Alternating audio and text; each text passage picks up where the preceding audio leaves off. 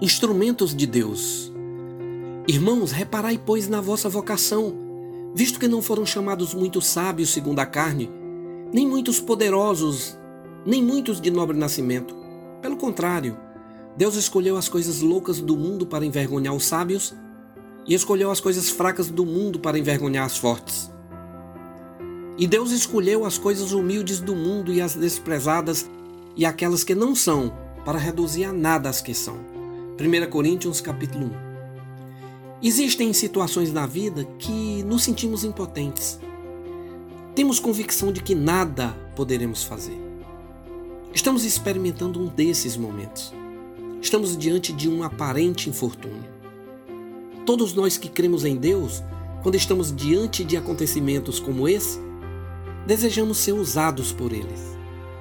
Queremos ser instrumentos da sua manifestação.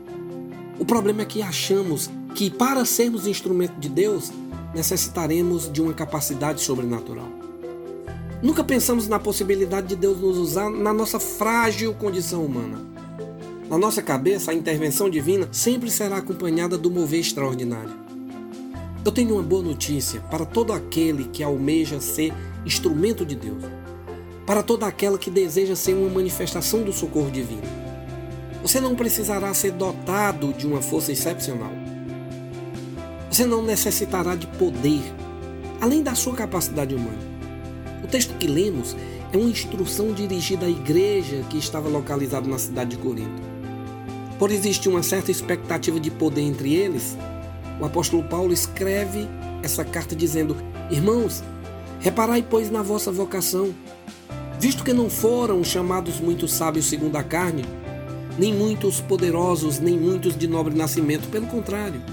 Deus escolheu as coisas loucas do mundo para envergonhar os sábios e escolheu as coisas fracas do mundo para envergonhar as fortes.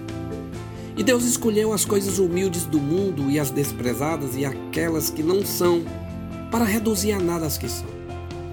Sempre que leio essa narrativa, fico cheio de alegria. Entendo que não preciso de uma super capacidade. Compreendo que posso, na minha simples condição, ser instrumento de Deus na minha geração. Você tem uma vocação, Deus chamou você, Deus escolheu você, Deus quer usá-lo nesse tempo como uma manifestação do seu socorro. Deus quer fazer de você um instrumento do seu cuidado na vida de pessoas que sofrem. Eu quero orar com você. Pai, te agradecemos pelo teu tão precioso chamamento. Te agradecemos porque fomos escolhidos, não porque somos poderosos, mas porque fomos feitos à tua imagem e semelhança. Sabemos que o teu Espírito está sobre nós, que ele nos ungiu para levarmos boas novas aos quebrantados, curarmos os feridos de coração, proclamarmos libertação aos cativos, consolarmos os que choram. Ajuda-nos a crermos assim para nossa edificação e tua glória. Amém.